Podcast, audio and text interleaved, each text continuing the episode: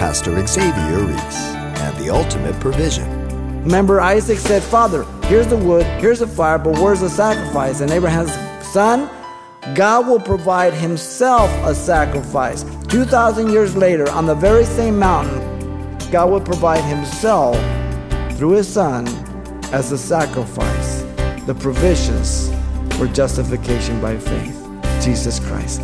And Abraham knew that.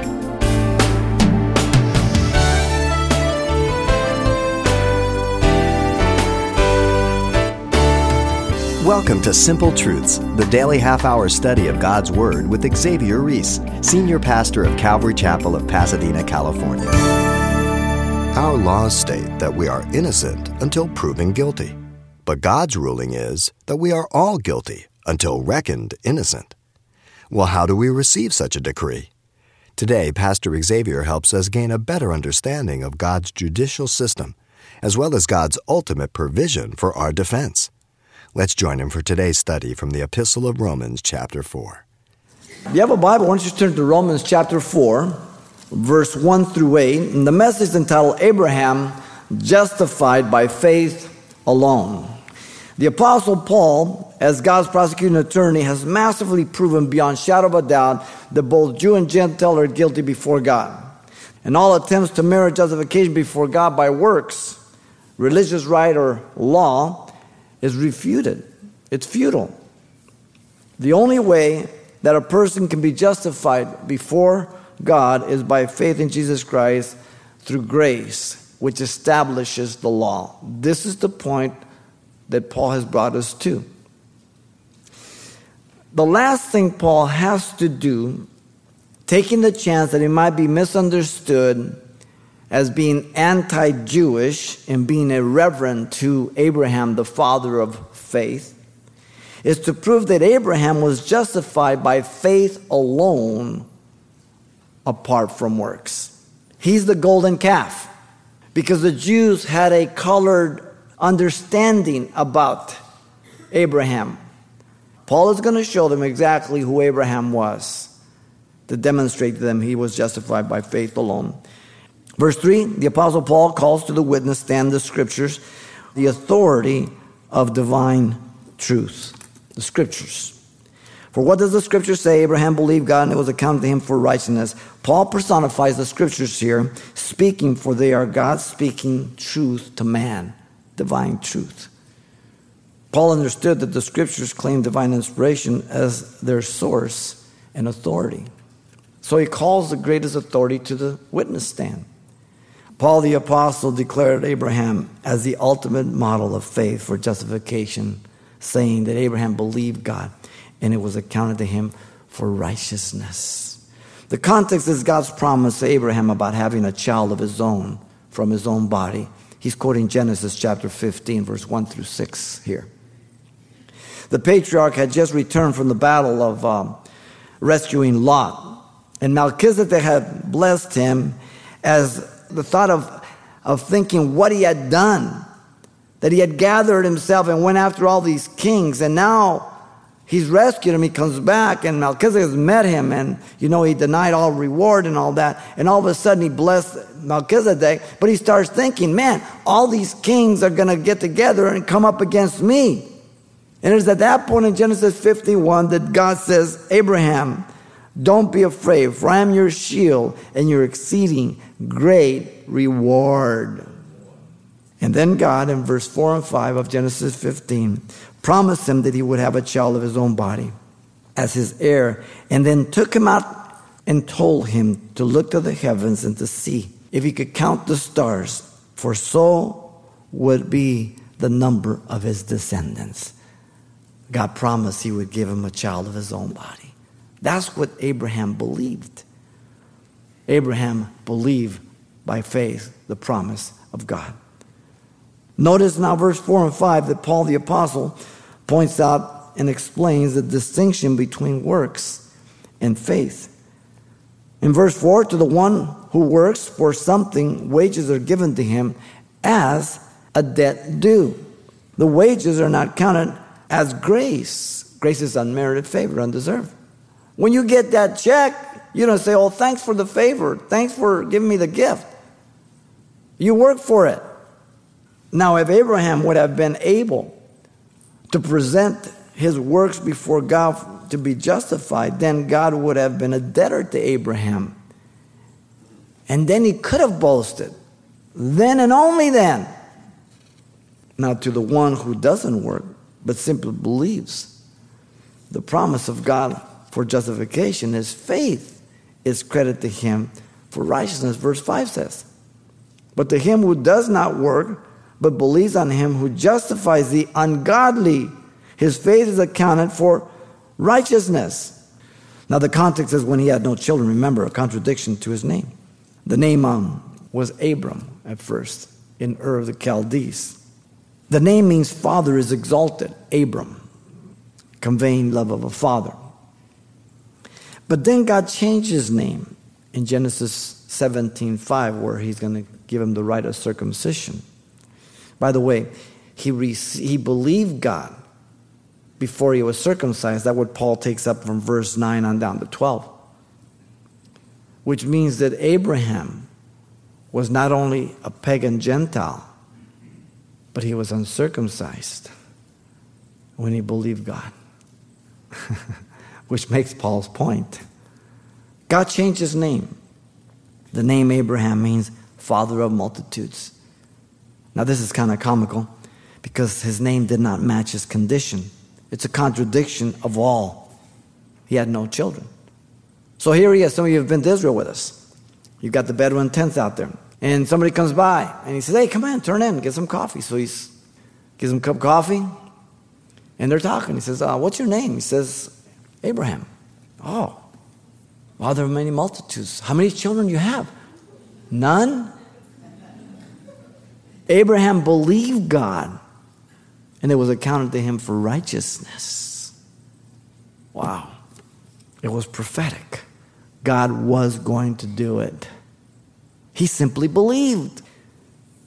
I believe God for what God says. I don't believe him because I understand everything. I believe him because he cannot lie. I believe because he's greater than I. Unto him who is able to do exceedingly abundantly above all that we can ask or think. If my God is the God of the Bible, then there's nothing impossible for him to do. If he has revealed that he's going to do something, I don't have to worry how he's going to do it. He will do it. Every person that ever reads the Bible or hears the claims of the Bible must make a decisive evaluation of the Bible. Either it's God's word or it's the words of mere men. If I take them as silly stories and I mock them and just dismiss them as having no relevance to me, then I think I'm smug. I think I'm intellectual. I think that I'm evolving. I have good energy. All the language of today. I thought we only looked dumb. If I chose to receive the Bible's record, the Word of God, then I receive the truth about myself that I'm a sinner in need of repentance and a Savior. I believe what God says about me. By faith, Abraham, when he was called to go out of the place which he should receive for an inheritance, obeyed, and he went out, not knowing whither he went. Hebrews 11:8 says. He didn't know where he was going, but you know who was going with him and going before him. You understand me? Abraham, might surprise you, responded to the gospel. Listen to the commentary of Paul in Galatians 3:8-9 as he's debating there the Judaizers. He says, and the scripture, foreseeing that God would justify the heathen through faith, preached the gospel to Abraham beforehand. Are you ready for the text? Listen. In you all the nations shall be blessed. So then those who are of faith are blessed with believing Abraham. Genesis 12:3. When you read that text, you would never get that out of it. And God by his Holy Spirit allows Paul to interpret Genesis 12 to give the meaning. That God preached the gospel of Jesus Christ to Abraham. Wow. Galatians 3:11 and Hebrews 10:38 says, but that no one is justified by the law in the sight of God. It is evident, for the just shall live by faith. 3 times Habakkuk is quoted. Romans, the just, justification by faith. Shall live, Galatians, crucified life. By faith, Hebrews, the 3 books. The just shall live by faith. Galatians 3:14 says that the blessing of Abraham might come on the Gentiles through Jesus Christ, that we might receive the promise of the Spirit through faith. Listen to commentary of Hebrews chapter 11, 17 and 19. He says, by faith Abraham, when he was tried, offered up Isaac, and he that had received the promise offered up his only begotten son, accounting that God was able to raise him up even from the dead, from whence also he received them in figure, or a figure. In other words, remember Isaac said, Father, here's the wood, here's the fire, but where's the sacrifice? And Abraham's son, God will provide himself a sacrifice. 2,000 years later, on the very same mountain, Mount Moriah, that whole region, up on the very top is Golgotha, the place where God will provide himself through his son as the sacrifice, the provisions for justification by faith. And Isaac was a figure, a type of having been raised from the dead, Jesus Christ. And Abraham knew that. Wow. For verily he, Jesus, took on not on himself the nature of angels, but took on himself the seed of Abraham, Hebrews 2:16 says. Now, to Abraham and to his seed were the promises made, he said, not unto seeds as of many, but as of one, and to your seed who is Christ, Galatians 3:16. The promise was of the Messiah to come. Those provisions. The faith of Abraham was based on the words of God. Now, thirdly, the faith of Abraham was confirmed by the forgiveness of David by God. 6-8. Looking up verse 6. The Apostle Paul at this point makes a parallel from Abraham to David in order to illustrate imputed righteousness apart from works. Just as David also describes the blessedness of the man to whom God imputes righteousness apart from works. Notice the blessedness of Abraham was the justification before God on the basis of faith, not works, on the positive side. Once again, Paul, being the attorney of God here, in the place for God, his divine courtroom is present, providing 2 witnesses according to the law. He did this before in chapter 3, verse 1. He called the law and the prophets, right? 2 witnesses by law. Now he calls Abraham and David, 2 witnesses. As the imputed righteousness was given to Abraham, David believed in the same. The blessedness of David was also based on the principle of justification by faith before God, apart from works. The key to both Abraham and David is the word imputed, logizomai, as we said, account. To credit to one's account or deposit. Words mentioned 5 times in verse 3-8. Notice the Apostle Paul pointed out the particular blessedness received here by David. Verse 7 and 8 says, blessed are those whose lawless deeds are forgiven and whose sins are covered. Blessed is the man to whom the Lord shall not impute sin. The quotation is from one of the penitential psalms, Psalm 32, verse 1 and 2. Paul has called to the witness stand all 3 divisions of the Jewish scriptures by now. The law, the prophets, now the writings. What Paul is saying from Genesis to Malachi, the principle is justification by faith. David had committed adultery, as you know, with Bathsheba. She had become pregnant, and he attempted to cover up his sins, so he called Uriah from the battle to kind of give a war update and then kind of dismissed him, hoping he would go home and sleep with his wife and the pregnancy would be covered up. But Uriah was more righteous than David. David continued to other attempts to try to convince him, getting him drunk and everything, but it didn't happen. And so David sent Uriah back to the battlefield with his death orders in his hand. And Joab was to put him in the heat of the battle that he might be killed. When David received the report, he was incensed at first until the name Uriah the Hittite came up. And then he says, well, you know, the war kills one like he kills another. It says, and it didn't please the Lord. David then passed himself off as a gracious man before the people as he married this poor widowed pregnant woman.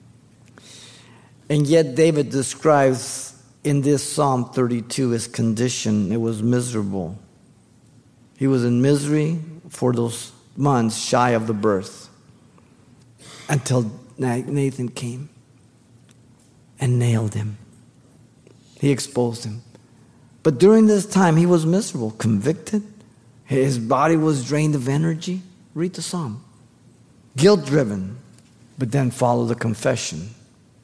Repentance, restored joy and fellowship to God. What a contrast.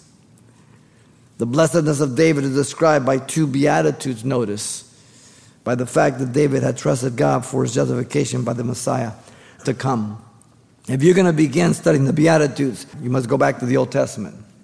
Now, notice the first beatitude, being that his sin had been forgiven by God. Blessed are those whose lawless deeds are forgiven and whose sins are covered. You know that the word blessed means happy. True happiness that's based on your relationship with God. Your forgiveness, as we'll see. Notice the lawless deeds. It means rebellions of David against what the law prescribed. They were forgiven, meaning abandoned, sent away. This word is found 146 times. The sins were abandoned, sent away. The plural is used, those, to include anyone, excluding no one. The word sin means to miss the mark, as you know. They were covered. It means to conceal or veil from the eyes of God, being confessed in faith of the true payment to come, Jesus Christ. Romans 3:25 told us that. The second beatitude was that this was not attributed to Abraham. Blessed is the man to whom the Lord shall not impute sin. In other words, this is the Lord's doing. The word impute, once again, is logizomai. In the negative way right here is presented, to not reckon or not deposit to his account of these sins, those things that missed the mark. In other words, no ledger was tallied up on David due to God imputing righteousness apart from works. Verse 6 tells us this. David was whiter than snow. David's sin was not recorded. Wow. Now the law judged David to be stoned, but God showed grace and mercy. Yet the consequences did not go away. David suffered tremendously, so we keep that in mind. What happens in heaven is one thing. What happens on earth is another. Always keep that in mind. Don't get them confused. The joy and true happiness of David about his restored fellowship with God was the result of two things. Number one, his sin had been removed completely. If you don't understand and joy over that all you have ever done is removed completely, you don't understand the gospel. Man. Second, his sin was not credited to his account. When I asked the Lord, Lord, how much do you have in my ledger? He says, what ledger? Wow. That's hard for us to understand. Justified. Every time a person hears and believes the word of God and believes the witness of their sinfulness, regardless of their vile life, they will be justified by faith alone. Your position in Christ is based on what He has done for you. It has nothing to do with works. Now, after you've been justified and saved, then James says, now show me the goodies. Now you've got to have works if you really are justified. You understand? Simple. No contradiction. The forgiveness of our sins as Christians is a great blessing. Forgiveness is based on trusting the provisions of the righteousness for my justification through Jesus Christ, the finished atoning work on the cross. Listen to the words of Jesus in John 19:30. It is finished. Not only am I justified by the blood of Jesus Christ, but once I'm justified and become a child of God, it's the blood of Jesus Christ that is the provision to keep my sins being forgiven. He's the lawyer for my defense, Jesus Christ the righteous, 1 John 2:1. By the way, he only takes guilty pleas. No plea bargaining. The sins and trespasses of my life as a Christian are not being recorded by God. He has cast them as far as east as the west, Psalm 103:12. Thank God he didn't say north and south. He has placed them behind his back, literally behind his shoulder blades, so you can't see him, Isaiah 38:17. He has buried them in the deepest ocean, Micah 7:19. That's where your sins are. They can't be remembered. They're not kept on a ledger. And they will never touch you if you're justified by faith. That's the question. The consequences of my sins are not removed, and I must own up to them honorably and courageously, trusting the grace and love of God for my life. Some sins take a heavy toll on a person's life during their entire life, though they've been justified. They've walked in the flesh, and they've brought deep consequences to themselves like David. Okay? And if you confess them, you'll be as justified and as clean as David. But the consequences don't go away. Other sins affect a person temporarily, and with the process of time, they're restored. Some people will forgive our sins and be gracious to us. Others will not. Whatever the case may be, I must never forget that God has forgiven me of the sins I have confessed and abandoned, and is not holding them against me. So my peace and joy is in the Lord, not in people. You must understand that. Listen to this penitential psalm that he had quoted, verse 5-7. He says, I acknowledge my sin to you, and my iniquity I have not hidden. I said, I will confess my transgressions to the Lord Yahweh, and you forgave the iniquity of my sin. Selah, meaning pause, meditate. For this cause everyone who is godly shall pray to you in a time when you may be found. Surely in a flood of great waters they shall not come near him. You are my hiding place. You shall preserve me from trouble. You shall surround me with songs of deliverance. Selah, pause, meditate. Wow. In the very same penitential psalm, he describes his misery and his blessing as a result of being justified. The faith of Abraham was confirmed by the forgiveness of David by God.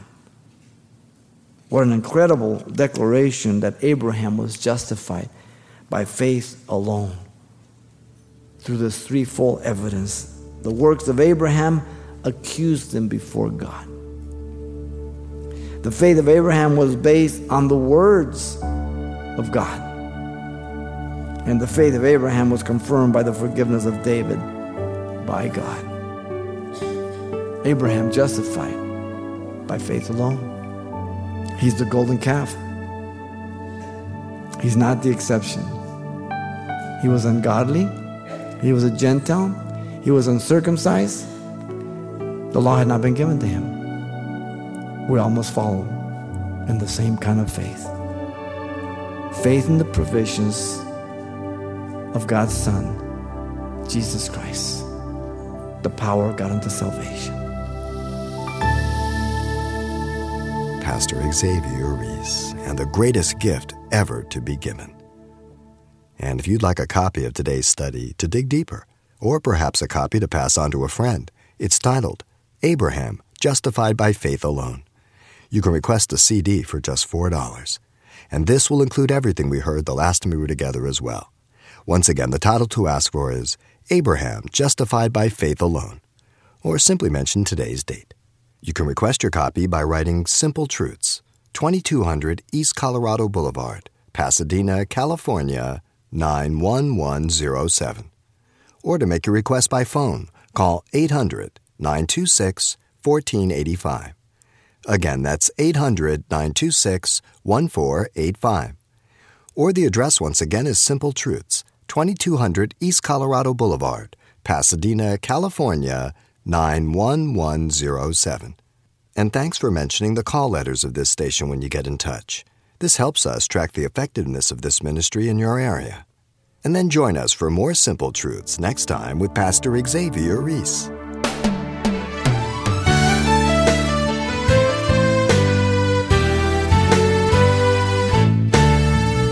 Simple Truths with Pastor Xavier Reese, a daily half-hour broadcast, is a radio ministry of Calvary Chapel of Pasadena, California.